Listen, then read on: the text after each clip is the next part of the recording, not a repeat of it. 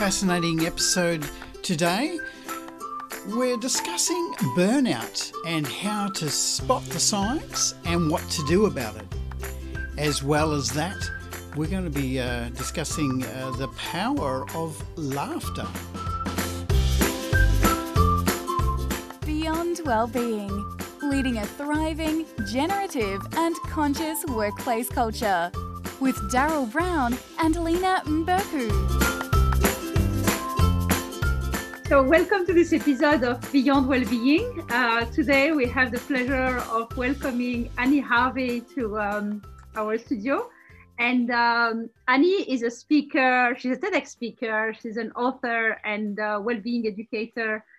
And um, she really cares about burnout and compassion fatigue. So uh, we thought we'd start things uh, with that topic. Yes, so Annie, tell us a little bit about. You've got a couple of burnout stories, but tell us. Let's let's lead off with the first one then. Yeah, it's, it's weird to say that I'm proud of having some burnout stories. um, they're not nice places Teen- to be. That's normally what you hear about teenagers, isn't it? Their exactly. burnout stories.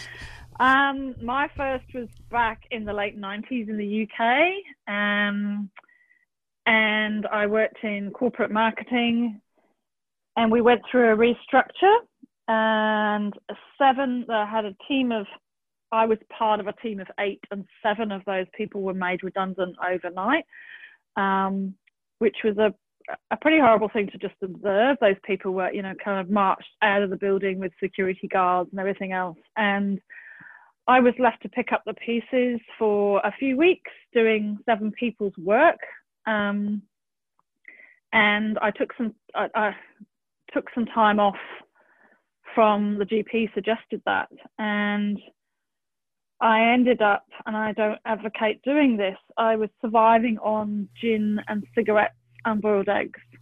Goodness somehow I survived on th- that menu. Um, but obviously and I thought it was fine at the time it obviously wasn't very healthy and I went back to that work.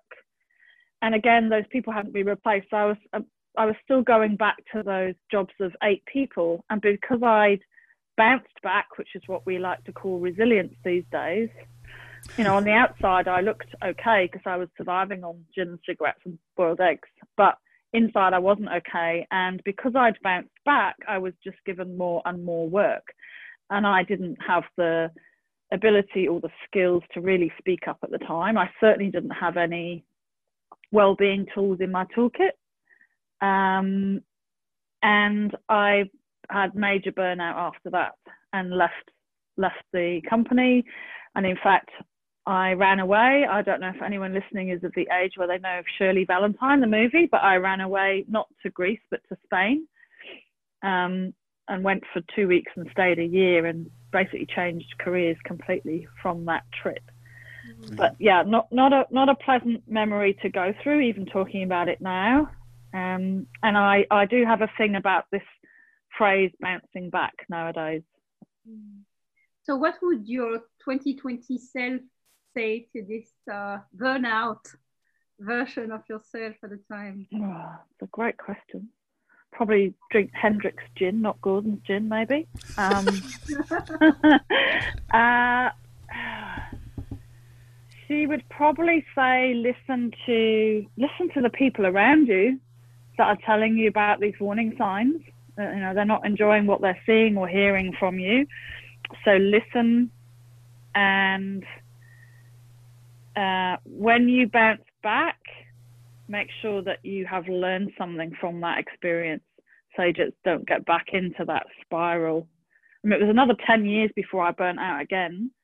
But in that time, I didn't really learn any new skills. I just you know, worked, worked, and had a I was particularly ambitious with both those careers. So yeah, I would say listen to others. It's a really hard thing to listen when you're in that place, though. Yeah. So so now that you've you're an expert at burning out. what is what does it actually look like? What are some of the signs that one should notice as you're heading for that kind of cliff or whatever you want to call it? So I think for me, I like to you know explain how it how it sound what it sounded like, how it looked, Mm. So I felt, you know, people say they feel overwhelmed, or what does that mean? I felt like I was out of gas or out of fuel all the time.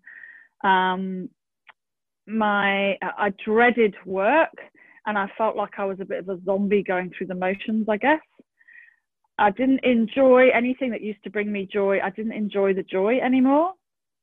Now I didn't see any of these as warning signs, by the way. It's just what I felt. Um, I felt like I was taking one step forward all the time and then three steps back, and I was pretty miserable. Um, but at the same time, feeling like I was always switched on.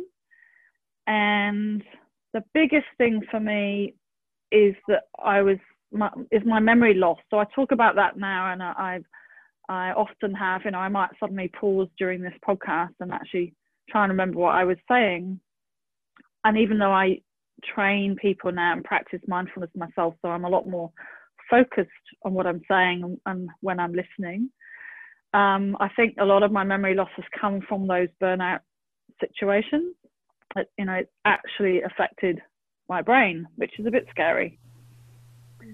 So mm. that was a combination. But you know, the obvious things about um, trouble with sleep patterns, um, headaches, lots of muscle tension. Definitely the Sunday night blues thing.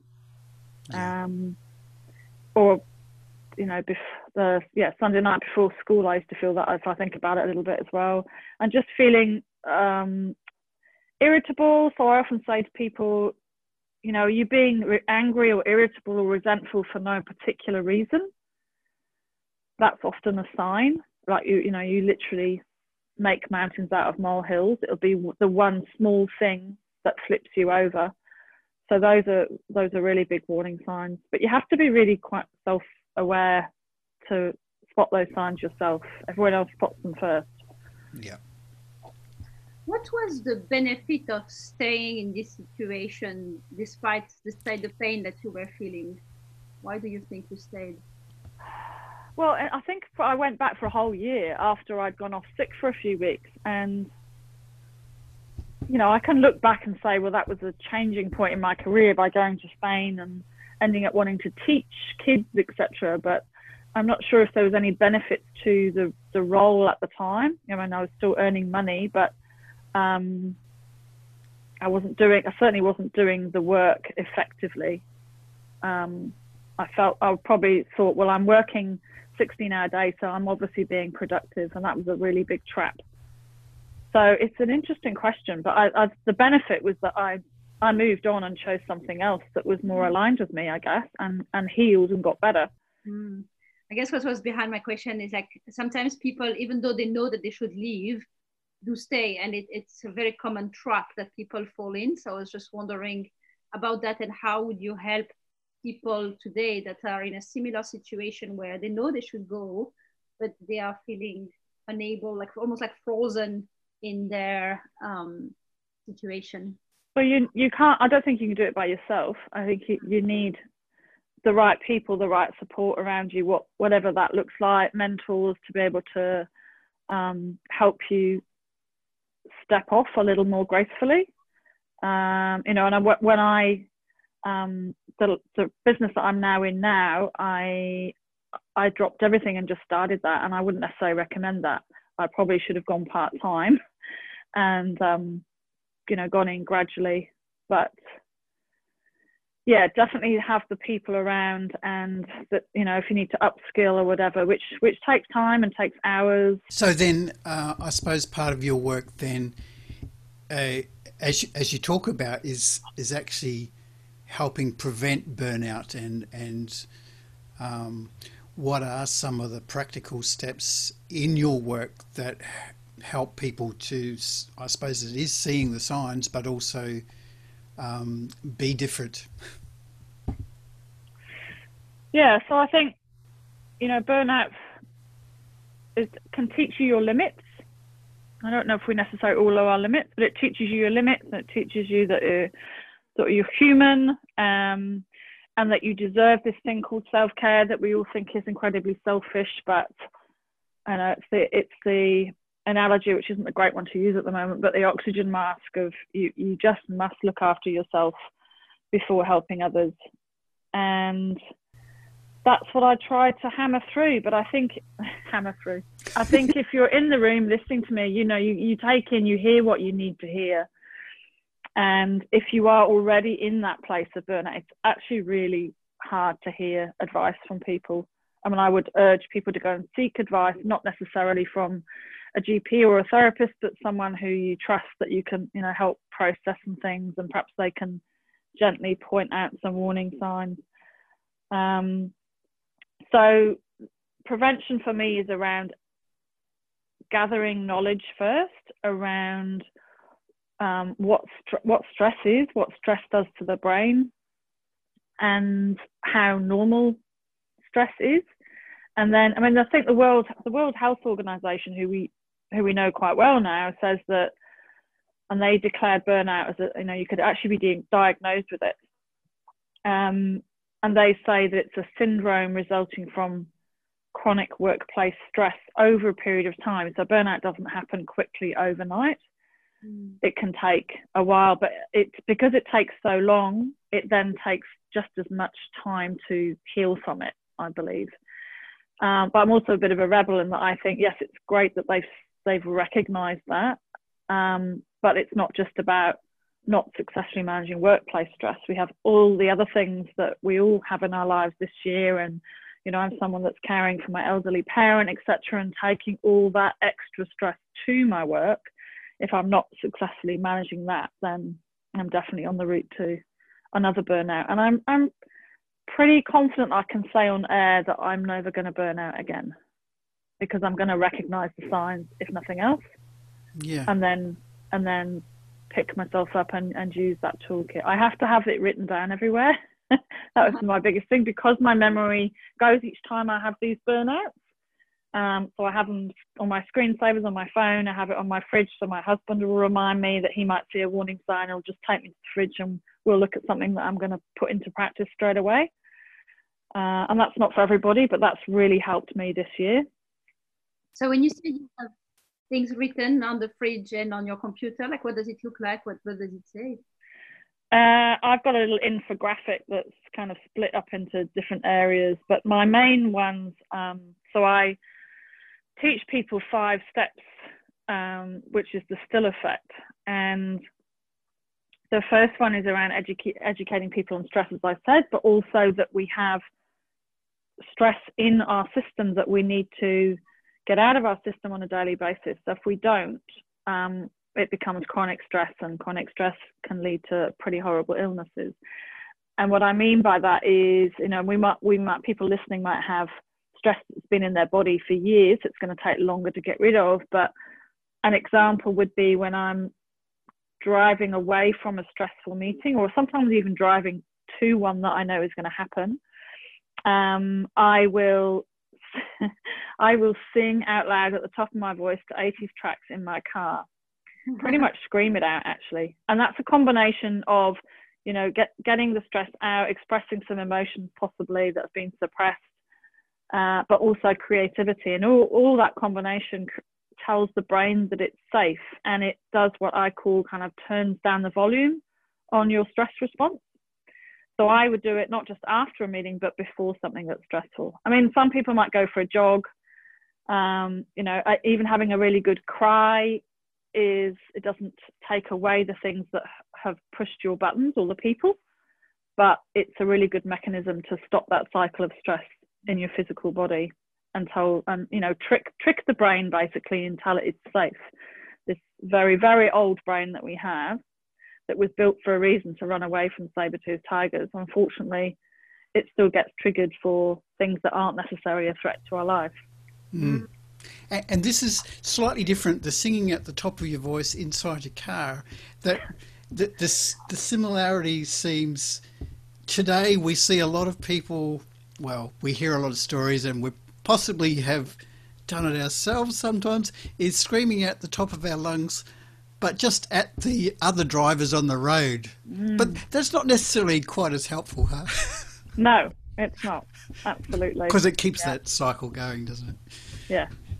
It's kind of weird, isn't it? We kind of think that expressing anger, I don't know, like that might help us, but I'm not sure that it does. No, do it to do it to music, and I mean maybe people sitting next to me at traffic lights think I am actually shouting at people on the road. they don't realise that I've got an 80s track playing inside the car. yeah, or else you're having a really uh, one of those because now everyone with their Bluetooth on, you're having a really uh, intense conversation with somebody. yeah, yeah. But I mean that that's that's another thing. So one of my steps is around, you know, it, it is around mindfulness, and I do pe- teach people how to do mindfulness meditation. But it's also uh, I wrote a book after my TEDx talk, and one in there is something about what to do at traffic lights. So I'm sure my husband won't mind saying that he, he doesn't particularly like traffic lights. He likes to be a, a, cab driver and avoid as many lights as possible. But when he does get stuck at them, he now uses the tool, which is just to, you can't do anything about it. You may well be late to a meeting, but you cannot control the traffic lights or the traffic. Um, and you know, to check in with what's going on in your head at that time and take a couple of deep breaths well, um, I can teach you what that means as well. And then just look, I did it today, just stare and look at the colours of the traffic light, look at the shade of the red, look at the little bulbs. And it's actually only for a few seconds uh, rather than, you know, because once you go into the spiral of, I'm going to be late and what's my boss going to say and all that kind of stuff, then by the time someone does cut you up on the road, you are going to scream at them. So yeah. you've got those little moments throughout the day that you can just check in with yourself and pause for a moment. That's awesome. And as we talk about this in terms of uh, well-being, there's there seems to be, as you say, some self-care for us um, that we've got to grow in our own self-awareness. But then uh, um, the workplace, no doubt, has some sort of involvement here as well. Is is is potentially a stressor. Um, how do we get that balance of you know, we're always looking for someone to blame, but it's not hmm. necessarily workplace, and it's so. How can we? How do we work uh, together? I mean, yes, I think we do live in a blame society, but I've always been of you know is to understand how much choice you have over what you control in your own life and to take some responsibility. I think that was my biggest thing is I can't just blame those redundancies 20 years ago. Um, I can take responsibility and learn some skills and be interested and curious myself. Um, and I think, you know, I, the, the, a lot of the people I've worked with or the companies that I've worked with in the last few years have been where lead, leadership themselves have potentially gone through some kind of burnout story themselves or some wake up call for their well-being or maybe their physical health where they have you know, it's a wake up call for them, but also for their business about what they need to train staff um, in, I guess. So if yeah, if I if I'm really honest, that would be where most of my work has been is where leadership have already recognised something.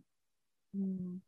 I really like the idea of getting the stress uh, out uh, before it accumulates. I was wondering about the other steps before we get uh, sidetracked the T is for take care. So that's around, you know, and I say it's not not about bubbles and band aids. I don't. I'm not telling people not to drink bubbles in Australia or um, have bubble baths, but to have a lot. We have strategic plans for our businesses, but we don't have strategic plans for ourselves. And I I have a strategic self care plan which I would review every six months, as you would in a business. Um, and a lot. One of that is around healthy relationships. Mm. I think that's really come to the fore for me this year, and I review this list every six months. So there's a great book that I read. I never remember what it's called, but it's by a lady called Susan the Hill, and she talks about. I mean, we we know that Jim Rohn once said that you're the average of the five people you spend most time with.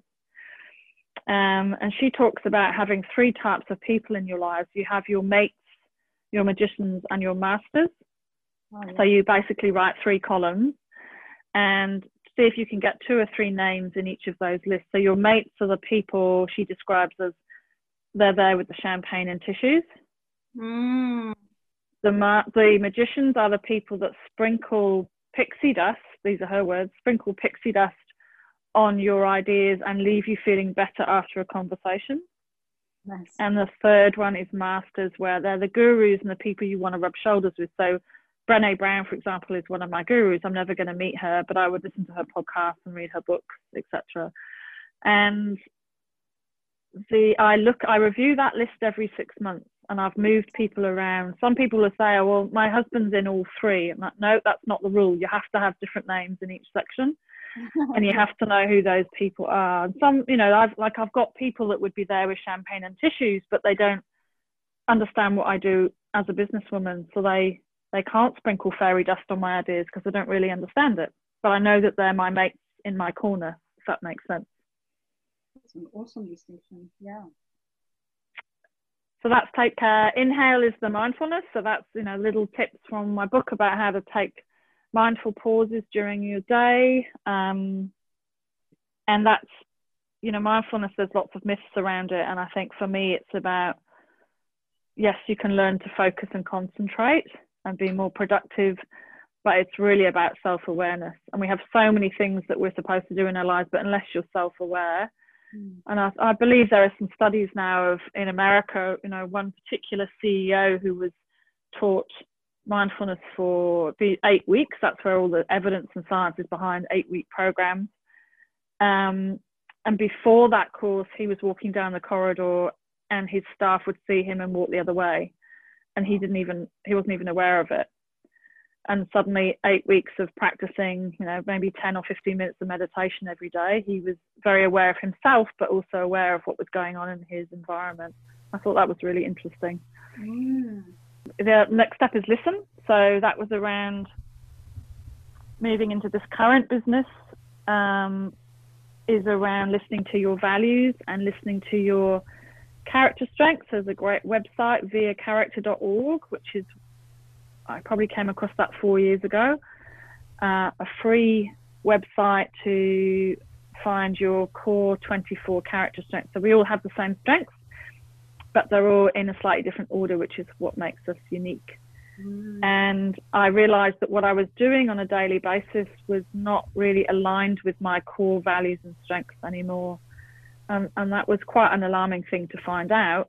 Um, and I suppose it's what you're saying is how do you stay? Should you stay? Should you go?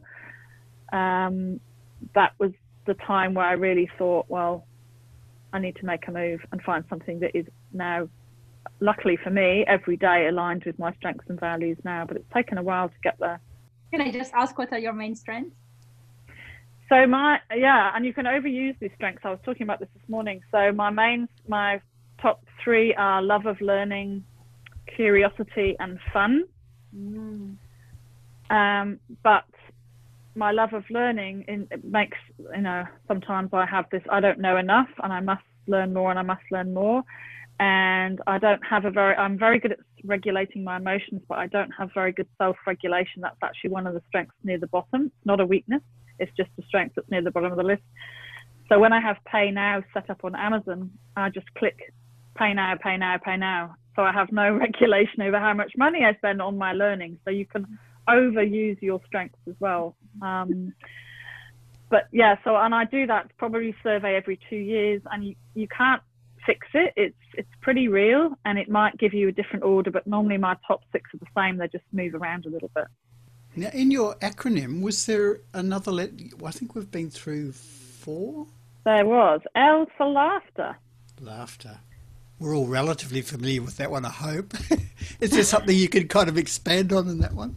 uh, so, and I talk about um, gratitude in that in that as well. But laughter is around uh, a thing I was trained in five years ago, this month actually, called laughter yoga, and I came across it at Happiness and Its Causes conference actually, um, in a, like a little breakout session, and why it was so important to me at the time, I think why it hit, hit home is both my parents had been diagnosed with dementia, and I had really noticed that their laughter was disappearing, which actually had a ripple effect of my laughter disappearing. So this thing is uh, an amazing, amazing uh, alternative therapy, I guess you'd call it, invented by a medical doctor 25 years ago this year, and it is done over a period of time. It has absolutely amazing health benefits and it's laughter without any jokes or any humor. So uh, that's what I did my TEDx talk on basically. And I've been using that. So I have my own laughter uh, routine that I do in the bathroom mirror for about three minutes every morning. Crikey. And I make sure that I'm getting a good belly laugh every day. And again, over all these new skills that you learn over over a period of time, it has just the most amazing benefits. We all know how it feels, how good it feels after a good belly laugh. Yes, absolutely. Mm-hmm. Three minutes though, that's actually quite intense as a as a laugh.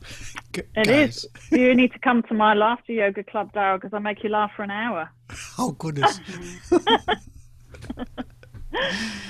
Yeah, it's uh, yeah, you, it's it's yes, it's intentional laughter over a period of time, and ideally you want to be doing it for ten minutes every day. Yeah. Um, but the people that come go regularly and do it for forty minutes to an hour every week, it's it's very powerful. And as I said, I, well, I said earlier on before we came on, is that I'm working with um, three to five year olds at kindies with it at the moment, and my oldest customer last week was 89 doing laughter. Right. So this is the age range of of laughter medicine. So from three to eighty nine. Well, I hope maybe older. Yeah. Yeah, yeah. No, that's pretty good. Yeah, I was wondering what's the business case when you're talking to be, to skeptics and cynics um, at uh, uh, like in corporate organizations. I, I was just wondering how how do you overcome the barriers when people, yeah that's that's a great question. And I think the laughter yoga you kind of just have to experience it because I often get people that will stand with their arms folded at the back of the room and go you're going to make me laugh without any jokes. This is this just sounds really silly. Um, and they're normally the people that are on the floor when I do a laughter meditation at the end on the floor that are hysterically laughing and get the most benefit mm. but it's sort of quite so it's one that you just have to experience really, and it and it's it has to be generally done in groups because that creates the contagion of the laughter and your natural laughter comes out. Um, I tell people that perhaps they don't feel like laughing today, but our body doesn't know the difference between simulated laughter, so kind of fake laughter to start with, and our real laughter. It still sends the same messages to the brain, so we still get the same, you know, dopamine, oxytocin, serotonin, endorphins, all from faking our laugh to start with, but that doesn't normally last very long. Uh, and the mindfulness thing, again, it's a similar thing. Kind of don't knock it till you try it. Um, it it doesn't work for everybody, but I would encourage everybody to give it a go. And there are, you know, there are formal ways of learning, and I teach formal mindfulness meditation, as does do many people across the world. But there are also ways of being more mindful during your day and putting in those tiny pauses and learning to be present. Like you know i teach people how to give the gift of the gift of listening mindful listening because you're already listening to me now working out what you're going to ask me next. So i've caught you out by being probably you're not 100% present with me because your our brain is constantly working ahead. And you know agreeing with me and it, so it's not just about body language. So i'll do little activities and how we can give that gift of listening. And if you have teenagers at home, they know they are very aware if you are not 100% listening to them. a little thought came to me around mindfulness is that it's actually getting out of your mind, isn't it? it's actually mindfulness is about kind of, as you're saying, about being present, which is actually getting out of your head, put it that way. Mm. So it's, it, uh, yeah, and that's why I like to mix the two because it's actually a lot quicker and easier to get out of your head into your body when you're doing laughter. Right. Um, it yeah, it's it's definitely a quicker process, I guess. And a lot of people say, "Well, I can't meditate because my mind's too busy, or I have too many thoughts, I have too much to think about." Like, well, I'm I'm not here to get rid of your thoughts because I'd be a miracle worker and a millionaire if that was the case. It's just learning to, you know, be, um, spot your patterns of thought and to have a different relationship with them over time and to turn turn down that volume of the stress response. Yeah. But it takes a lot of practice. Yeah, and so what are the the key benefits like? Even if uh, on those two practices, um, if if you if we're talking to an organisation about the key benefits of the yoga, what's a direct benefit of the laughter yoga? What's a direct benefit of the the mindful practices? Um, yeah. See, if I think about a, a job I did recently, a one off event doing a mixture of mindfulness and laughter yoga. I think the biggest feedback from that, because I like to hear about, you know, I might have in my head about what it's going to do, but but what came back was that it lifted it lifted the mood instantly, but it lifted the morale within the department really quickly as well. And I think they'd realised how low that morale was, because it's a really great bonding thing to do that as a team, laughing together. Um, so definitely lifting the mood. And then the the mindfulness part is about you know you, if you've got more focus and concentration you've got more effective productivity. And self-awareness is really the foundation for emotional intelligence. So again over time that's that's a good thing for all of us to have. Um, but yeah you just got to try it and that's not a plug for me. That's just you can try and so many different ways now. So many wonderful apps. That's how most people get started is to read a book on it or download a, a free app, you know, and listen to that for a few weeks. And people will normally find benefits after two or three weeks of just listening daily, and then that's where they want to go deeper and do a course and be accountable and show up each week. The hardest thing is is carving out the time to sit down and do it because we will find everything under the sun. You may think, oh, I can sit down for 10 minutes on a chair.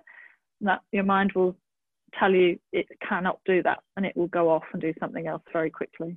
Well, I'm happy to ask you actually about um, your mission or how do you see your role uh, in the years coming? like what what are you think the future trends of, of well-being and what are, what's your desire in that space um, it's a very hard one to measure, but I would love to be able to help reduce the anxiety rate of people across the world. I think it's a, it's a word that you know potentially is overused. I mean, we all have anxiety.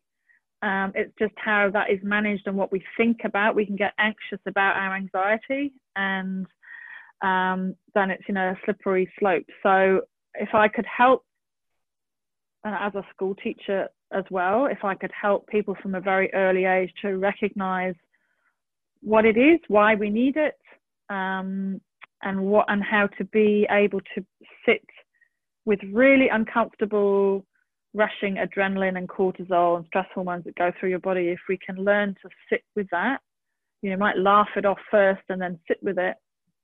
That's going to help people at a very early age. Uh, so yeah, that would be. But I don't know how. You know, I that's measured whether Annie Harvey has helped reduce the anxiety rate across Australia. But I like to do little little bits.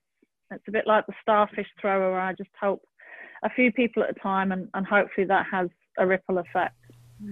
Um, and also, you know, I work a lot with teachers who'll say, "Can you come and teach the children mindfulness?" And I say, "Well, I can, but I would rather teach the teachers and the adults first because you're the ones that are going to be the role models for this skill and it's no good if you're sitting there pressing play on an app and then you know turning your desk around and getting on with your planning for the week you have to be present and role model how how you cope with strong emotions especially this year how you know all the children are looking to their carers or the adults in their life to see how we're how we're coping with mm. the added stress as we're in this kind of of year and uh, one of the things that you've been talking about as well is this kind of compassion fatigue and um, the extra stresses that are, are around. Can you talk us through a, a, little bit of what that looks like? So we've got our workplace ones, and perhaps we recognise